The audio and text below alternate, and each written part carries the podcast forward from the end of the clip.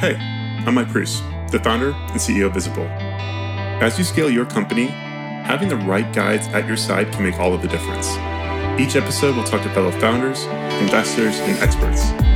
We'll dive into their zone of genius, as well as hear about their past mistakes to give you a better chance of success. This podcast is for founders by founders. This is the Founders Forward. All right, everyone. Uh, welcome to today's episode. Today I'm joined by Lolita Taub and Eric Bahn. Uh, we'll be getting into a podcast they just launched called The First Pitch. Uh, disclaimer this is our first uh, dual guest podcast. I'm really excited to see how this format works, but you know we'll see if there's any kinks in, in uh, getting this going, but I think it should be great. Uh, you guys said you were like Flavor Flav and, and Hype Man. I think I'm going to hype you up real quick myself. some congr- congratulations for both of you. So we'll start with Lolita. Uh, we actually talked to Lolita a, a while back. Uh, I think, well, time is a weird uh, thing right now. I think it was May of 2020, uh, talking about founders and first time fundraising. Uh, smashing success, great webinar. Uh, since then, Lolita's launched the Community Fund, where she is one of the founders of that and the general partner. We'll get into that. and I'm also joined by Eric Bahn. Eric is the co-founder and GP of the Hustle Fund. Uh, you might have recognized the name the Hustle Fund because Elizabeth has been on a couple of our podcasts as well. Really excited to have Eric on today uh, and really talk about the, the fundraising environment. And Eric, congrats to you as well because Hustle Fund 2, I believe, was announced publicly late 2020. Is that right? Officially not announced, but we'll oh. have more to say about that a little bit later. Uh, okay. Uh, but thank you for that. Okay not announced, but soon. Uh, Lolita, the community fund is announced though. yes, we, we've been around now for about uh, going on four months, and it's it's been awesome. Okay, awesome. Well, um, thanks so much for coming on. Maybe just to start, uh, we love talking about collabs at Visible, like co- people collabing uh, with other brands or people or or movements. Uh, how did this collab come together between you guys, like the Hustle Fund and the Community Fund, of the and under the context of uh, you know we'll talk about the the First Pitches podcast. Yeah, I can start, uh, Lolita, if that's okay. So, uh, first of all, the the podcast, just to clarify, is called First Pitches. Uh, you can check it out at firstpitches.com. Um, and you know, uh, the start of First Pitches actually began, I think, from insights that Lolita probably had also, but also I've kind of, kind of landed on from several years ago that there's this really strange idol worship that happens in Silicon Valley. You know, there's it started with like folks like Steve Jobs and later with like Mark Zuckerberg and maybe more modern equivalents of that, where you see a really polished view of founders that at their current state, it almost seems like manifest destiny. They're born to be great. They were just, they always had their shit together. They were overnight successes because it was meant to happen. But as we sort of peel back that layer more and more, we realize that actually on day one, when a lot of these founders started, before anyone knew about them, they were scared, vulnerable, kind of crappy at pitching, and you know all the things that we've experienced in starting these projects. So um, our team at Hustle Fund were really inspired in exploring this this concept further, and thought that it would be a good medium to uh, to explore in a podcast. So, as we were thinking about this podcast, we want to find a partner who completely understood, in our view, some of these values, uh, talks about it very openly, and also has wonderful personality and expresses vulnerability first. And there's only one person that we want to work with. In fact, Lolita, you were the only person that we reached out to, and possibly we wouldn't have done this podcast without you. So enter Lolita um, as, as our collaborator, along with our, our, producer Hung, who, whom we've worked with for many years, and we put, get, put together this project in the summer of 2020. Um, Lolita, do you have uh, your side of the story to add to this? It all started on Twitter, and we literally launched a year after Eric and I had our first DM on Twitter. And so I just got to say that I feel like that I need to write a book about how everything in my life is happening because of Twitter. Um, but no, I mean, everything Eric said is, is why we created First Pitches. Um, it's so important for us in the VC startup space to be real. And First Pitches is exactly that we get real with people that are just the best founders out there, right? We have Aaron Levie, we have Arlan Hamilton, we have Elias Torres, um, Michelle Zatlyn, who you heard the the first episode. Mm-hmm. And if you mm-hmm. haven't, go to firstpitches.com and listen to it. It's really wonderful. And it's just, it's such a, when we sat down and we were planning on how is this going to evolve? How are we going to put it together? We were really thinking about the goals that we wanted to achieve. And one of those is hey, everyone starts somewhere. Everyone is human. There's a piece of vulnerability and in that that that concept of we're always learning and improving and let's let's explore it and let's let's sit with it and see what happens and then have our our founders in the extended founder and investor community make it more normal for it for you to just be like figuring it out because at the end of the day nobody likes to talk about it but everyone is just figuring it out so i'm super excited to to have uh, done first pitches season one and super excited to to see all of the episodes roll out.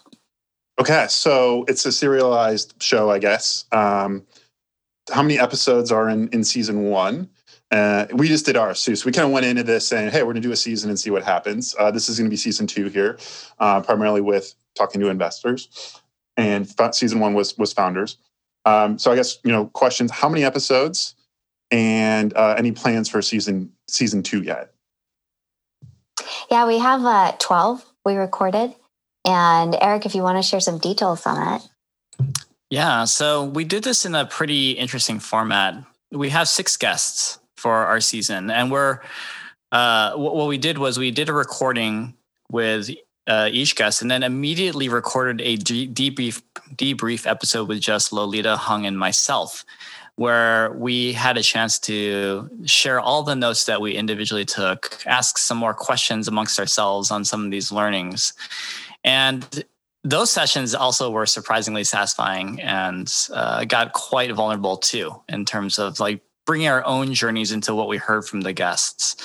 So we decided that we wanted to try it in a season format. Um, it just was a little bit easier for us to mm-hmm. schedule a more compressed kind of timeline to put together these episodes. And also, in the spirit of what we suggest to our own founders when we try to coach, it's a bit of a pilot, right? We wanted to do a trial balloon, expend a little bit of effort in a limited period of time, see how the market reacts, and then we'll decide, you know, whether we want to continue cool. with this format, likely in a seasoned, serialized manner as well. How'd you get the domain? Was it just available and you bought it, or did you have to negotiate for yeah, it? Yeah, it was just there, and the Twitter handle was just there. First pitches. I love it. I always love asking where people got their domains because uh, it's always an interesting story, typically. Um, no, and, this one's boring, and we like that it was boring. Like, we yeah. Just, it was just there, and we were just it, like, awesome. You're, you're, not having to lease it or pay for it or give equity. So there you go. Um, I want to go back to Twitter for a second because uh, I also feel like Twitter is a magical place. Uh, we've found a lot of our guests. Lolita, I think that's maybe where even I might have DM'd you uh, originally. And uh, we found a lot of guests, like Amanda Goetz uh, was on the podcast talking about her new company, House of Wise and CBD, and, and we got connect with her on Twitter. How do you guys think about Twitter, right? I mean, I know you're both very active and, and have an audience there. Uh, you know, there's a lot of great that happens there, and there's a lot of, there's a lot of hate that happens there. Uh, and I think you both handle it so gracefully, especially the hate part. Um, so, like, how do you view Twitter as a medium? Why is it important for you as an investor? Uh, this wasn't a question I sent over ahead of time. I just find it interesting because you guys you guys talk about it. Eric, I, I'm going to point to you because you have very strong feelings about Twitter, and I think everyone should hear them. We actually had a great conversation about this yesterday too, Lolita, or, or on Monday. So yeah, certainly want to hear your your perspective, Eric. So you know, uh, there's a Buddhist saying that I try to live by, which is when you bow to the mirror, the reflected image bows back. Meaning, the way that you treat your environment is just going to be brought back to you in kind. So, if I treat everyone like an insecure asshole, uh, expect that kind of behavior back. But if I treat people with love and respect, um, I, I get rewarded by that as well.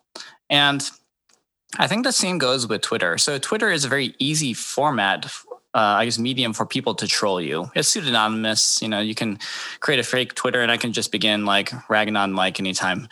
But uh, that does happen on occasion. But what I find is that uh, it also creates an interesting kind of filtering mechanism. So if if what you're kind of bringing out to the world is a lot of love, uh, it's, it's overwhelmingly loving back. And there have been cases even in the past several months where well-known uh, people were, were attacking me for a variety of ideas. But it was kind of amazing because it was the community that I was uh, able to develop around me. And this wasn't necessarily like intentional that came to my defense. Uh, because they kind of understand the values that and the and a little bit more around the intent behind what I try to tweet out, which is a lot of transparency, a lot of support, a lot of cheerleading for founders. But one of the big models and role models actually that I have that I look up to when I think about my own Twitter community I'm building is actually Lolita.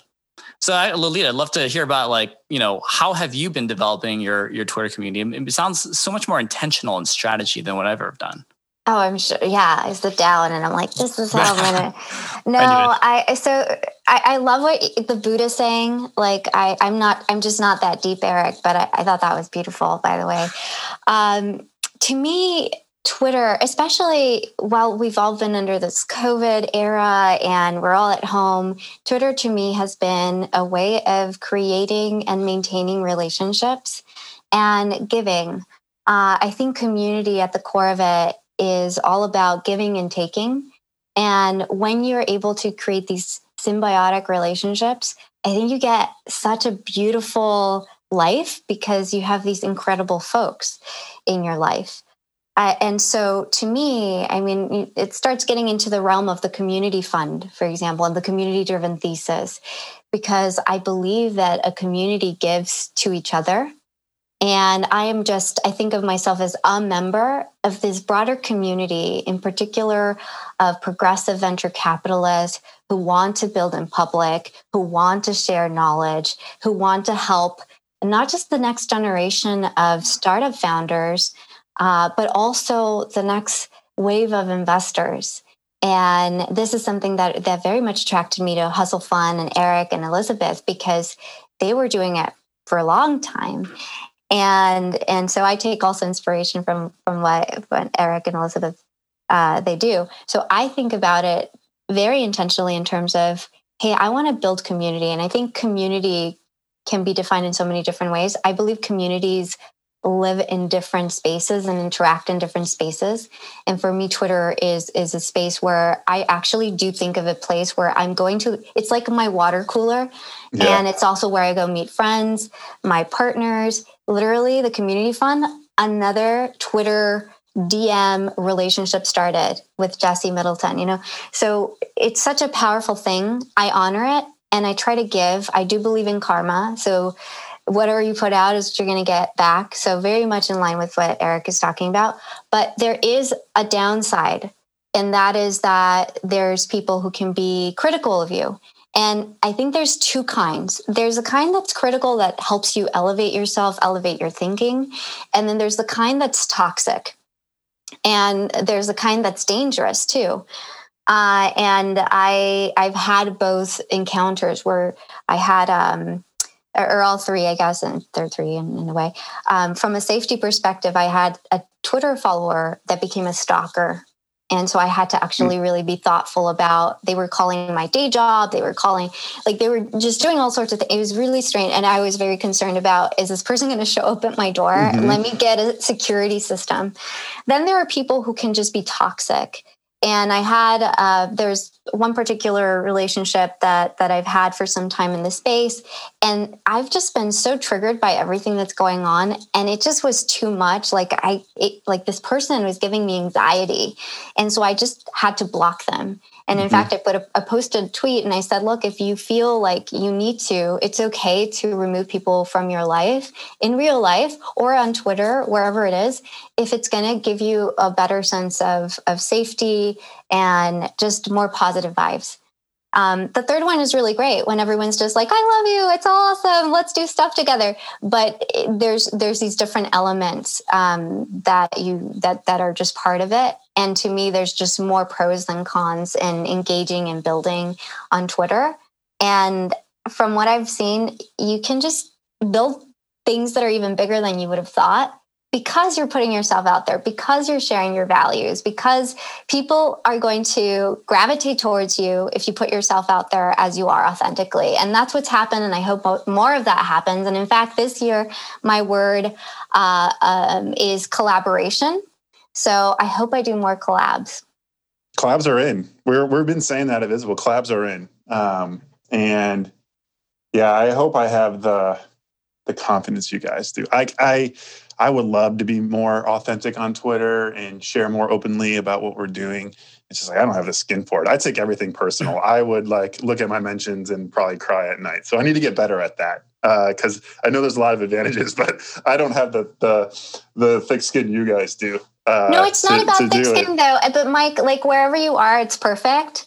Um, but I will say that I do believe that it's a platform that can really amplify good and bad. Yeah. And you can't do anything great with some some stuff, you know, falling apart and some roadblocks, but it's just part of life. So yeah, fair enough. Yeah. Well, I wanted to get in, in back into to pitches, uh, first pitches. When I first heard the name, by the way, I thought it was a podcast because uh, I didn't do any. Uh, or when I saw my Matt, who's our producer, said, like, "Hey, we're gonna do first pitches." And I was like, "Ooh, that sounds fun." I thought it was a podcast where founders were going to pitch you their ideas. So I wrote all of my startup ideas that I was going to pitch you guys on, and have you tell me if you would invest or not on the spot. I mean, we could do that at some point. Uh, Here they are. Are well. you ready? Are you ready? Oh, great! All right. All right. Here they are. Uh, and you're not going to hurt my feelings because there's a reason why these haven't been started. But the, I keep a doc of all of my ideas. Uh, these are some of my favorite ones that I've recently come up with. Uh, and by the way, like I said, not going to hurt my feelings. I'm going to give you the macro idea of like why this is a problem, and then I'm going to give you my solution for it. Um, everyone loves accountability. Everyone loves OKRs and how Google did them. Uh, the problem with OKRs is that you only look at them when you set them, and at the end of the quarter when you realize you didn't hit any of them.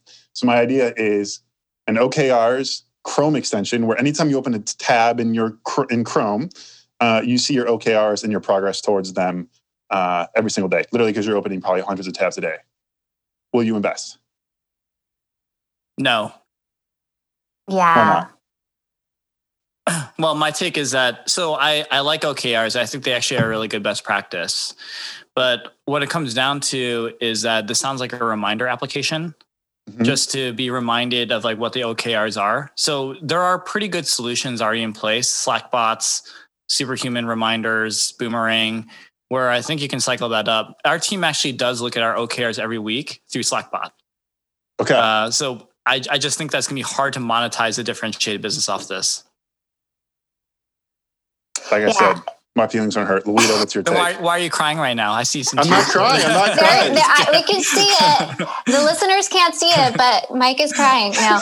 Um, that for for me, it's more of a same with Eric. It's it is something that's important, and if you're a good manager, you've got that stuff figured out. And okay. my team looks at the OKRs every week, and if we need, we we use some technology. But in fact, we on a weekly basis, we're looking at okay, where are we? Where are we with all these things? And moving forward. Okay. And as, as Eric going. as as Eric will tell you, even with the podcast, I'm like, what metrics are we going to use to track our success and so we can make adjustments and figure it out. That was literally two days ago where Lolita was literally. that drum. Yeah. Yeah. What metrics are you tracking? We had this conversation as well uh, for the podcast. For us, it's more brand building than listenership. I'd be curious, what are you guys thinking about? Part of it is downloads. So, are people listening? Um, I'm definitely also really interested in the email list that we build uh, because these are people that are going to be our community. That if we do season two or whatever it is that we're doing, um, really want to gauge the interest and how helpful people are. Um, from that's from a numerical perspective. I'm also really curious to just keep an ear out for what people are saying. So I'm keeping track of responses and what people say they love about the show. And I think that there's a really, it's really important with metrics to have your qualitative and your, in addition to your quantitative. Love it. All right, next idea. Gambling specifically sports betting is becoming legal in more states. Uh, why should MGM and all these big casinos make all of the money? Why not have a sports book that is funded by the crowd or your friends, uh, so that even though while they're losing money, they might be making investment back on the sports book. So it's kind of fintech meets uh, uh, uh, sports betting. Pass. Uh, I actually sold into uh, Native American tribes, and they're all about casinos. That's where they make money. I sold them tech solutions. And one of the things, this has been like regulation is the thing that inhibits some of the growth. And so, unless you were like super awesome and know that there's going to be some regulation that's going to allow you to gamble like this uh, and make it scalable, maybe from a business perspective, but based on regulations and things like that, makes it very, very difficult. And you've really got to know the ins and outs of gambling. Yeah, I, I would pass too. It's not to say that this can't be a a, a great business. Uh, I think a lot of money can be made potentially, especially if the regulatory stuff is starting to loosen. It's more that, uh, at least at Hustle Fund, we we don't invest in most vice categories, and we consider gambling to be a vice category. And just personally, like I've had family members and friends who've lost everything because of gambling addiction, and so easing, creating more accessibility in that is just is just something I'm not personally interested in. There we go. Next one. Offsites as a service. Now, I wrote this one pre-COVID because uh, we're a remote first company. I actually think it's going to be even more important post-COVID. Tell me more. What does it What does it mean? So, offsite as a service. Um, oh, a way. I don't know if this is fully verticalized or not, but a way for me to go in as a founder or leader of a team or whatever I'm trying to accomplish, because this could be even team based, right? Uh, where do, what am I trying to accomplish? You know, is it team building? Is it fun? Uh, is it brainstorming? Uh, what's my budget? Uh, where do my different people live? And we kind of have turnkey for you everything. Um, we've had to do this at Visible now. We do two a year. Like our first one, to give you an idea, was in Copenhagen, and we did it in a hostel. So it's it's definitely evolved, but a way to run offsites as service. Eric, you want to go first on this one? Yeah. So the way that I'm viewing the lens of all these questions that you're asking or these pitches is is it venture backable? Like would I put hustle fund money behind it? And for that, that's a pretty high threshold. From like our definition of a venture backable business is at whatever post money valuation we can insert our first check into, can we see a hundred X outcome? So if we invest at like a million dollar valuation, can I get to 100x on outcome on acquisition? Uh, as a result, like the bars, uh, almost everything I'm going to say no to, but like uh, we say no on 99% of things every month. So no, but I think I'd actually heavily use this because we spend a lot of time on and and pretty good amount of resources on offsites within our team, and it's it's actually much more mindshare than I'd like to admit. And I also do think that if you find the right kind of niche, it could be a pretty great services business like you can be making even like tens of millions of dollars possibly on this. So it could be a fabulous business.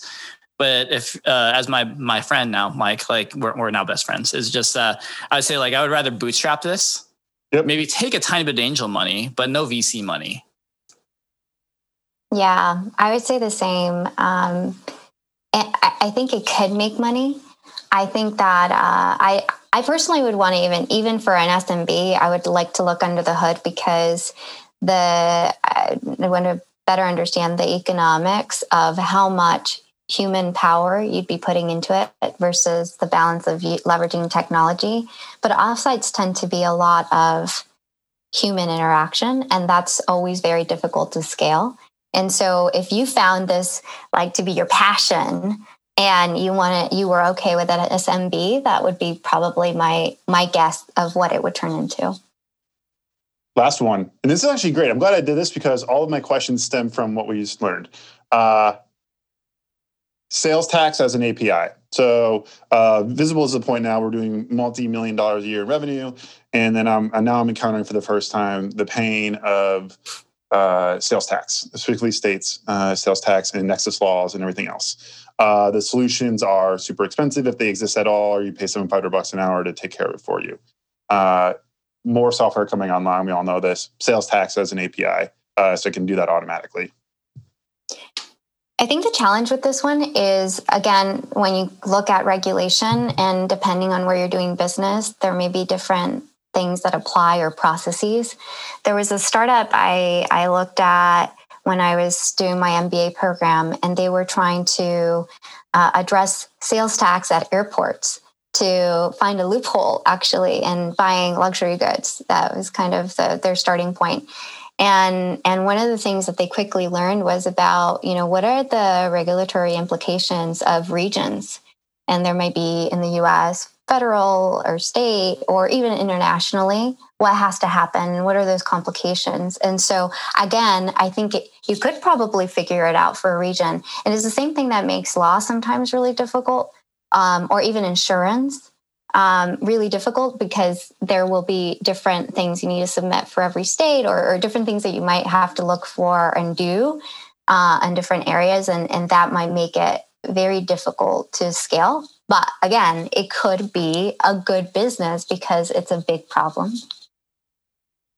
You're starting to get closer to my heart, Mike, in terms of like the types of businesses that get me excited. So I think Lolita's concerns are really valid, but I, I'm going to say maybe on this one.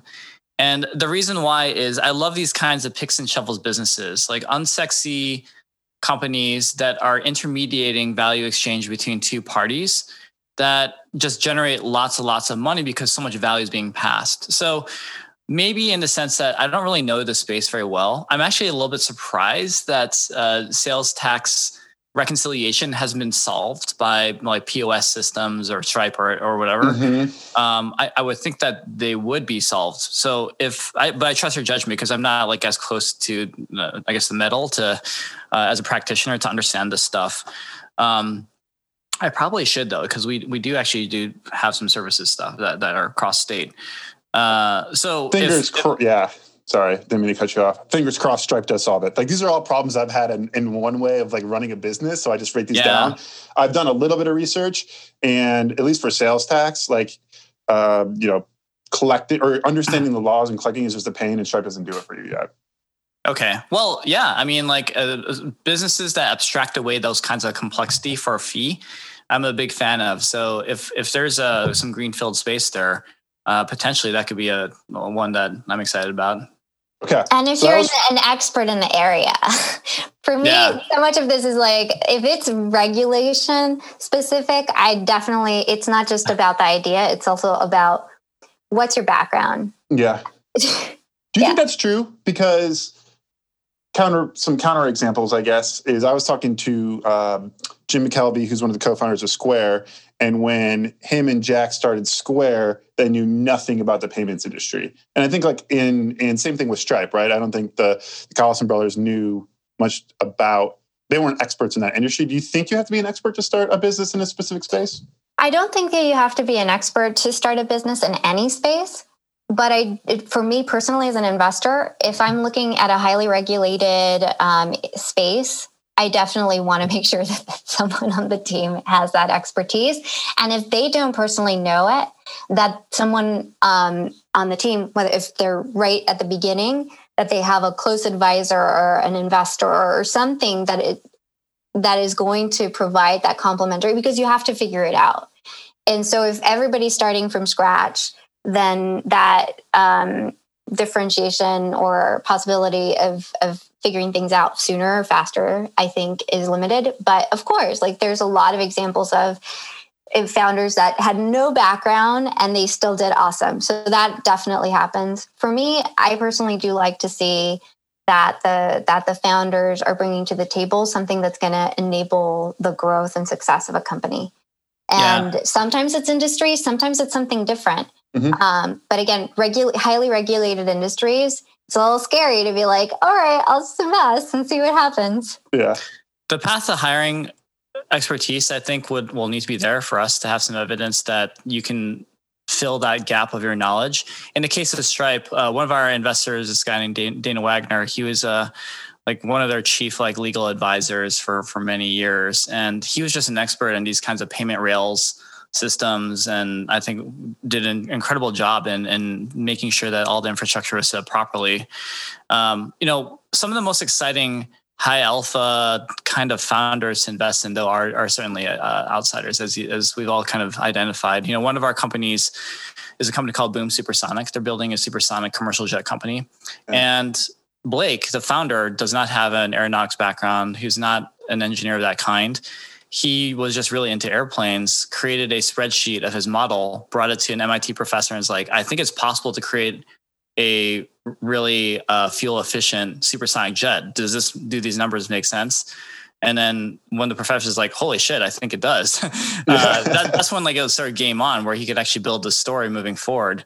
Uh, I will say this though, so at least in that case, it was not easy peasy for that outsider to make the case to raise money.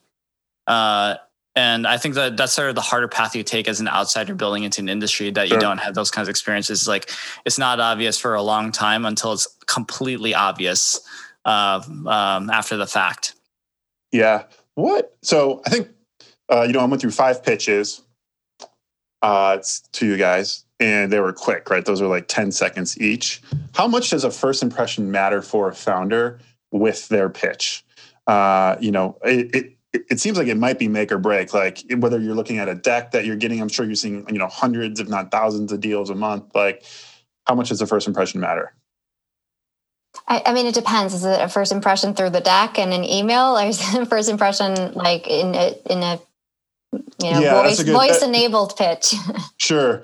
Um, yeah, let, let, me let me pull on that a little bit. Um, so I think both of you have kind of open applications, right, where any founder. Mm-hmm uh, yep. can apply for funding. Uh, so they're submitting their deck or their pitch.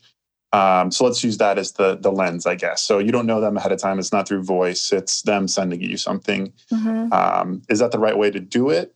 Uh, and if so, you know, how much does that first impression matter of what they actually do? Mm-hmm. So for me, I I keep in mind that, especially because I have worked with and have focused a lot on underestimated founders different people come from different places. And so I when I'm looking at decks, I try to be actually very empathetic and know that sometimes people's skill sets don't necessarily um, say you you have a really great business, but you may not be really great at decks. Uh, that's okay but if the core information is there and i could see some of the thought like in a story storyline actually i think that's one of the most important things to me is i love it. Like i'm really uh, impressed when a founder has a deck that reads almost like a children's book. Uh, enjoyable and short. Um, yeah. and and someone who's able to storytell is really great but then you have to in my mind i'm, I'm balancing it out with well are they great storytellers salespeople? Um, is that it? Or do they also have if they're a technology company the the tech skills? And do they have that go to market sales um, strength to then scale. So I, I'm literally eh, trying to pay attention to how thought like are they good storytellers? Because you have to sell. Like pitching mm-hmm. is selling. So if you're not good at it, it's okay at the beginning.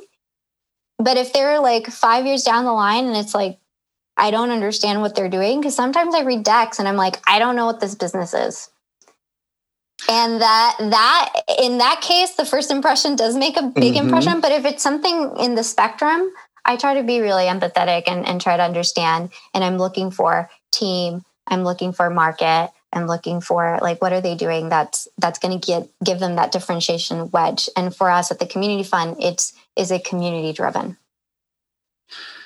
I have a lot of thoughts on this as well in terms of Hustle Fund's model for how we treat first impressions. So let me first start with a, a statement that I think is uncomfortable for me to say, but it's actually the truth is that I, Eric Bahn, am too racist and sexist to actually have an objective perspective on people if I actually see them in person before they just start to speak. And I think a lot of this is actually because I came from a very privileged upbringing. I grew up in a rich part of Michigan. I went to rich kids college. I worked at rich kids places afterward. And is a really myopic view of the people who I was surrounded with over and over again. And I work with a therapist and I work with like diversity coach and all these things to to make sure that like, you know, I can undo all of these uh, biases that I've learned over time. So if I were tasked with the idea of like, you know, um, I need to put a million dollars upfront into a business at the pre-seed stage, and we're going to talk to these founders and then we're just going to decide in these meetings what feels safe in silicon valley today as an industry at whole is a really narrow grouping of men who went to stanford university and worked at google mm-hmm. and facebook. And disproportionately a lot of money goes to those founders right? So at our fund though you know so let's put that so let's recognize that bias for a second. But how do we counteract that? So at our fund like we have a mantra which is that great hustlers look like anyone and come from anywhere. And uh, it turns out that in the evidence of our fund is as we invest into teams based on their ability to hustle. So we start with a small $25,000 check into a lot of teams, spread that out in a, a very diverse pool of, of, founders, work with each team on growth projects for four to eight weeks, usually related to sales or user acquisition. That's when we can get a much better sense of the team's ability to execute their hustle, the market. Um, and then, you know, for a subset of those that just hustle very well into good markets, we'll concentrate a lot much more money it turns out when you invest in that model, you get natural diversity. It becomes like almost like half women and 27% underrepresented groups and so forth. It just looks like the population of the United States. So we emphasize, I think, the pitch less in the beginning. If it looks interesting, we want to begin working with that team immediately, which for us is a huge counterbalance. So, what are things to do that we do to try to counterbalance our own kind of like first impressions problem? So, whether a warm introduction or a cold introduction, we dump everyone into our ingestion form everyone has to start from an even playing field of going onto our website and filling out the application where you can get initially judged. So there isn't really a concept of a warm introduction or a cold introduction at that point. The second thing that we see is like pitch decks are optional.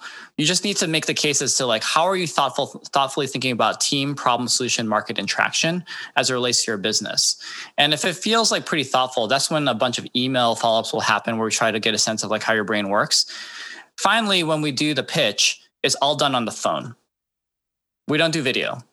And the reason why sure. is yeah. like if I see Mike and he's just overwhelmingly handsome and has a beautiful smile, like that actually plays into this latent implicit biases that I'm trying to overcome. I'd rather like it's not perfect. I can generally discern gender and all that thing, but like there's something different when the ideas are just hitting your ears versus your eyes that allows us, I think, to be a little bit more objective about what we're listening to right? And that's actually where we can make our decisions, usually within 25 minutes, as to issuing a 25K check very quickly. So then we can begin the real work, which is collaborating with each other because the found we're, we're in some ways testing the founder through this project, but more critically, the founders are testing us. Right. To see like, are we actually good partners as well? And that kind of level of checks and balances along the way, I think is is allowing us to do our work and and hopefully overcoming some of these institutional biases that we feel as VCs towards very certain small groupings of people who get disproportionate access to seed capital. And I just have to vouch for Eric and say he is mm-hmm. very thoughtful and mindful about his biases. And and I know this because we've had a lot, a handful, I won't say a lot, but a handful of heart to hearts on this topic. And it's just it's just difficult. And if we really want to address bias up front, you've got to roll up your sleeves and do it. And even me as a woman of color, I have to keep myself in check too because you know it, it's it's just it's human nature to to be biased. It just is. And so it's really refreshing and, and part of the reason why i was so excited and have been so excited to work with eric because he's about it right? Like let's let's take a look. Let's figure it out. Um, i'd like to just add that um, i think it's it's more than just the first impression. For us mm-hmm. at the community fund one thing is so if, if there's interest from one partner in the one investment or investor in our fund, um, part of our process is also really short because we write 50K checks. And so what we do is we find two investment partners that have conviction. And so it doesn't, so we're trying to also address um, some of those biases that we may have, as well as just not just biases from a human perspective, but also from a business perspective and hash out like, hey, how do we feel about this deal? And how are we, do we have that conviction? Because we're going to be part of their lives, part of their communities, and we want to make sure that it works both ways. I personally um, like to work with people that I want to have a relationship with for the next, you know, several decades, if not the rest of my life. And so that's definitely something I personally think about. I think I've told Eric one of one of my one of my filters is um, can I think of this person? I was talking to Jesse Middleton, my partner today, and, and I was saying, yeah, like my filter is can I think of myself being stuck in an elevator with this founder or whoever it is, and they fart, am I okay with that? Or like, would I have like a serious, serious issue with it? And I think if I can think of that and I'm okay with your stink, I'm going to be all right with you. Yeah. Well, you haven't lo- smelled my farts yet. that's that's that's true. That's true. May not be okay with it. Eric, I'm curious because it sounds you you like you might have some data. I want to go quickly just back to your point. Um, how many, you know, companies or maybe a percentage uh, have you guys funded without a deck? Because you always hear about how important the deck is. Um, have you? Do you have any data around funding companies without one? It's less than 10%. I mean, the vast majority of founders uh, still create, produce a deck and actually think it is a worth. So at pre seed, to some degree, like this is my Dr. Jekyll, Mr. Hyde kind of perspective on this. Like it's almost all BS because it's so speculative. It's just mm-hmm. like, it's so early. Like we don't really know, but I do. But on the other side of it, it's just like, how are you organizing ideas and just like understanding where your map, your brain maps decks are a pretty decent medium for doing that because you're you're forced to be succinct uh, forced to use different kinds of mediums not just text but also visuals. And it's kind of nice to see like how someone's brain works. Um, the the caveat is a really good one that lolita said which is like you can still be great at business but horrible at making decks. So like like just because so visual bias is like another thing. It's just like how how nice is it? Mm-hmm. um, but uh, so the vast majority of founders produce a deck even at the very day like day one part of, of their journey. And i highly encourage that. But there are cases where uh, they don't have it ready yet because it's so early. They just got a lot of momentum. They just started to build and start to sell and they just haven't had time. In those cases we'll still consider them of course. Um, so here's one one last thing I'll start share, which is like increasingly I'm finding a new trend, which is people produce uh, sending us Notion mm-hmm. deal memos more so than decks. I'm a little bit mixed uh, about like whether I like that still. Um, it's it's cool because I can sort of copy and paste and use that for my deal memo, and I appreciate that work. But uh, you know, at the other at the other hand, like I do still think that decks are, are good a good practice for a lot of reasons. Uh, Lolita, what about yourself? Yeah, I mean, we have a show, a podcast called First Pitches. So we believe in, in the pitches. Uh, just so I'll just say that. Um, all of so to answer your question, Mike, uh, all of the the founders that we've funded so far um, have had decks. I we don't make that a requirement though, and I will say that I like Notion decks. Um, or Notion pages with the information that you would have in, in decks. And and I, what I really believe is look, if a, a formal traditional deck works best for you and that's going to show and express your business in the best way, do that. If it's a Notion page, I'm totally cool with it.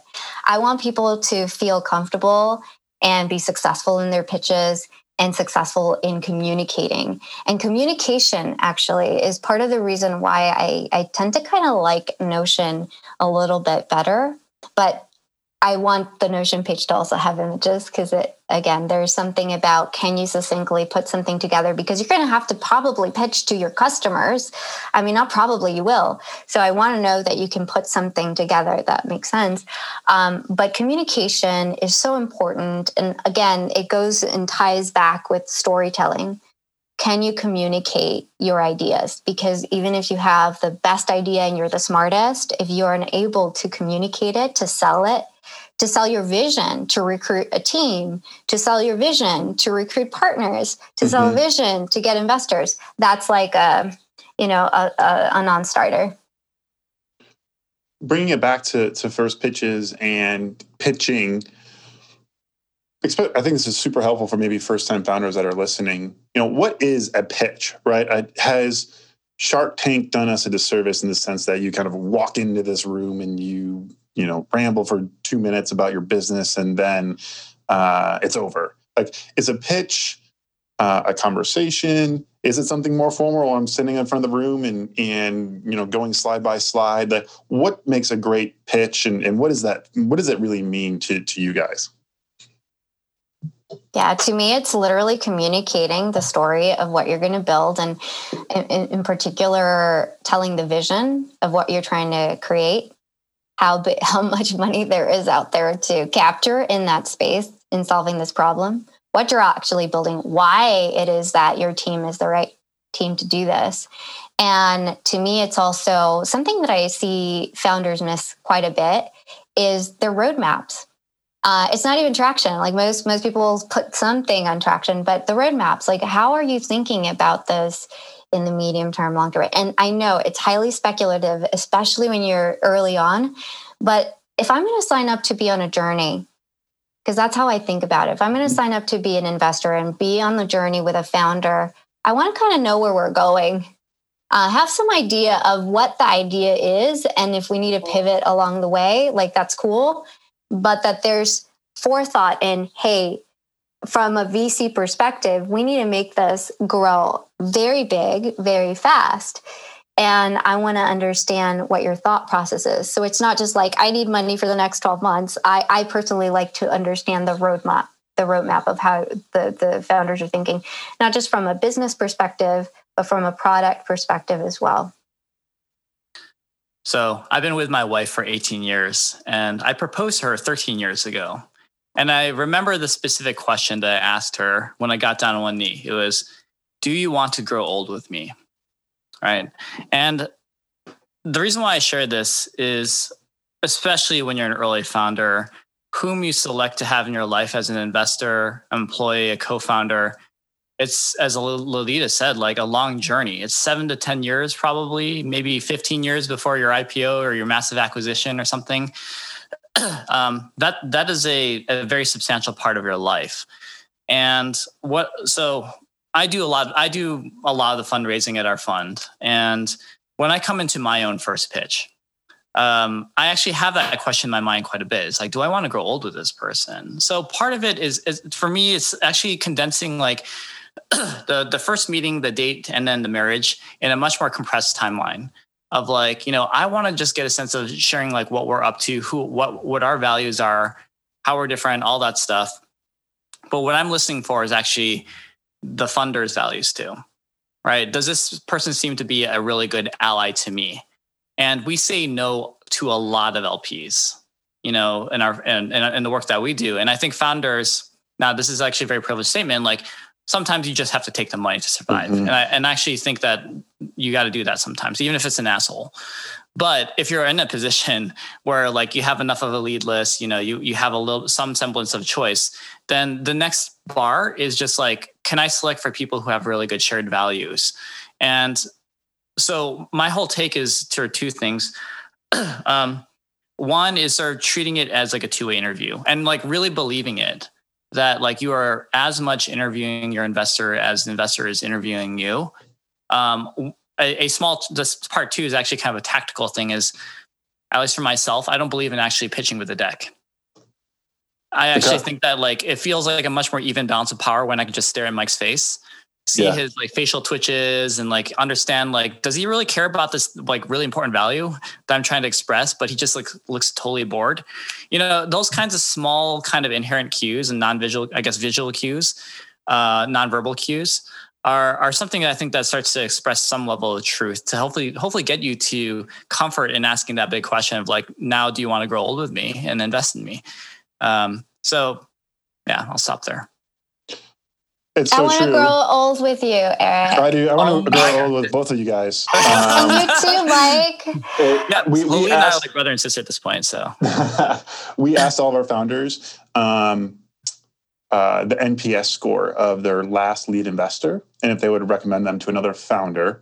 Uh, so the data is going to be imperfect, obviously, but it was pretty surprising. It was really low. It was like lower than airlines, um, is what we found. So it matters, right? Like who you actually decide to hitch your wagon to. Uh, and you know, again, the data is not surprising um, and it's not 100% accurate but the idea is like it didn't come back with everyone giving it a 10 uh, yeah. and so you know picking out which investors the, you this, work like, with is we, we do pull our we do have an NPS score with our founders every quarter. Right now ours is sitting at 91 and then we we uh, publish our results on hustlefund.vc slash founders. That's such a humble brag it is not humble brag at all. It's me just straight up bragging, saying like, "Ha ha ha, we're amazing." That's true. That's what I'm right. That That's so awesome, actually, Eric. I, I'd love to do that too. And we're just getting started. I, will pick your brain on that at some point on how do you it's just a survey because because I, I think that's that's really important to get feedback um, as There's investors. Like 137 out of 100. What what was that? I was gonna say your your score will be like Aww. immeasurable, right? It'll be like way, well past the hundred score or whatever. But, but but I love this. I love this because I personally, um, anytime I like I talk to a founder, I actually send them a survey to ask like how they think uh, I did um, when it's coaching sessions or things like that because I want to continue to get better and and I think not just to have a like a, a score to share with people but honestly if you want to uh, really add value you need to listen to feedback as an investor and and and take it and run with it and i think that's like that next level of investor and that i know eric elizabeth and are. And it, it's it's something we need to do more of because sometimes it ends up feeling like, well, the founders have to get all the feedback, and it's a two way thing. I love what Eric said about, hey, it's a two way interview, uh, and if you do have the luxury of turning money down that doesn't make sense, um, then do that because taking money from jerks is no fun. And I, have had founders who have asked me, should I take money? And I said, look, I can't, from this person who has this particular history. And I have to say, look, you've got to do you and figure out where you're at and what makes sense. If you have the luxury of not taking money from someone that you will not want to, ideally have many years with, maybe don't do it. Um, but you have to be really conscious about like, you got to do what you got to do. That's just it it's almost impossible to get someone off your cap table. So uh, you got to do what you got to do. Uh, how are we doing on time? I think we got to wrap up here. Um, we're coming on the hour. Uh, two more questions, I guess. I mean, I have so many questions. Maybe we need to do part two at some point. Um, I want we talked about storytelling quite a bit, so I think this, I'll bubble this question up. Uh, when you guys are talking to a founder the first time and, and you're getting to know them, uh, you, you talked about roadmap as well. Uh, and we talked about market sizing with all the ideas you shot down of mine. Um, how do you guys think about market sizing, vision setting, storytelling?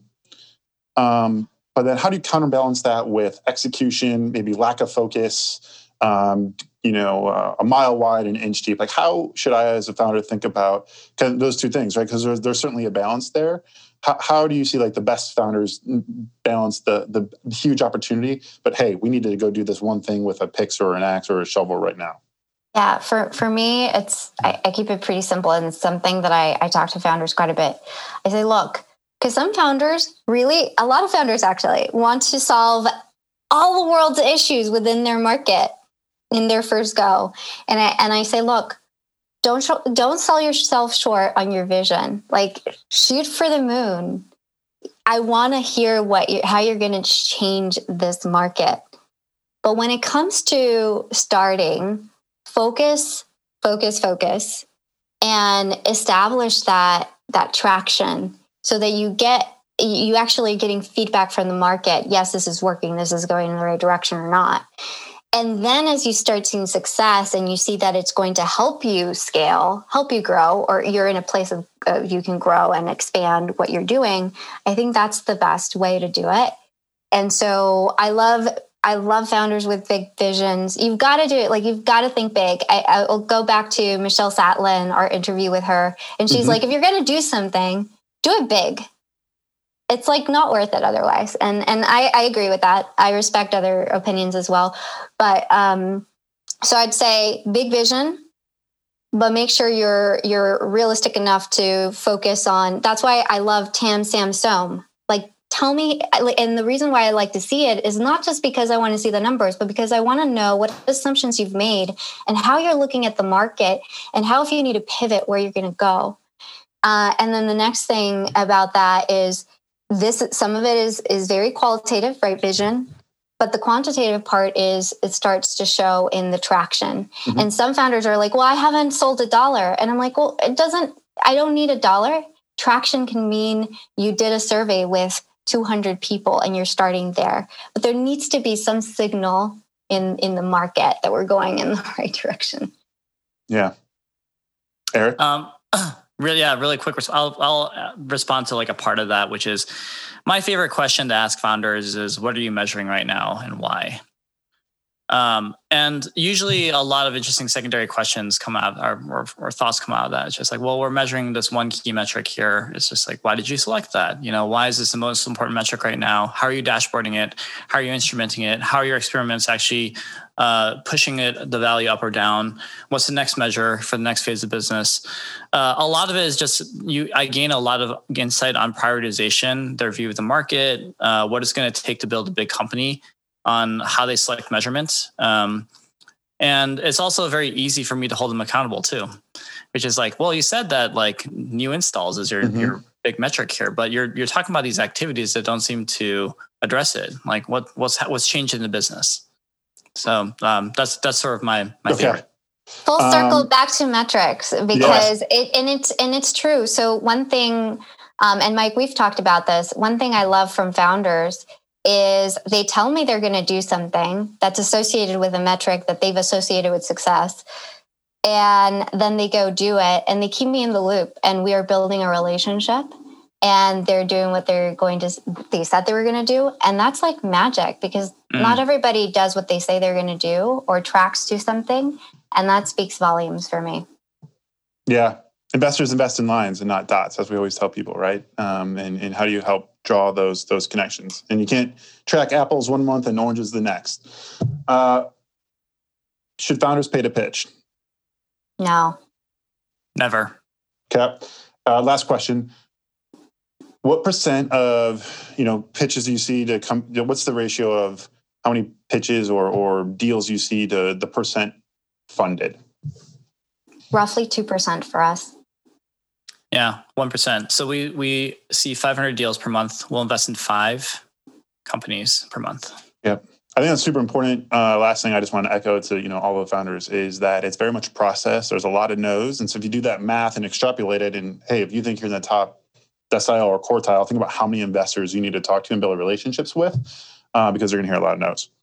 Well, um, uh, just on that too, and yeah. for founders out there listening, it's possible too that you're the only person right, and everyone does has no idea what they're talking about. I never got also a true. single investor say yes to my first company, but it worked out. So everyone else is an idiot except for you. yeah, um, yeah, and to resonate, like this is such an important point. Investors don't know it all, and we get it wrong a lot of the time. So if you get no's, it doesn't mean that your business is not good enough. It just means there's a difference in opinion or there's a different perspective. And so to that, I just say keep going and figure out what is the best path. And for a lot of founders, my my advice would be also understand what kind of business you want to build. Sometimes founders really are excited about building SMBs, small medium businesses, but because they hear you have to be a unicorn to be cool, they start going down that track. But neither is better or worse; they're just different. And understanding what capital you need in order to support your business is is, is very key. Um, and other than that, just uh, we're here to help when whenever we can.